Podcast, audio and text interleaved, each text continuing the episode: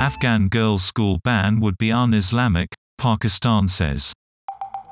Prime Minister Imran Khan speaks to the BBC's John Simpson about events in neighboring Afghanistan.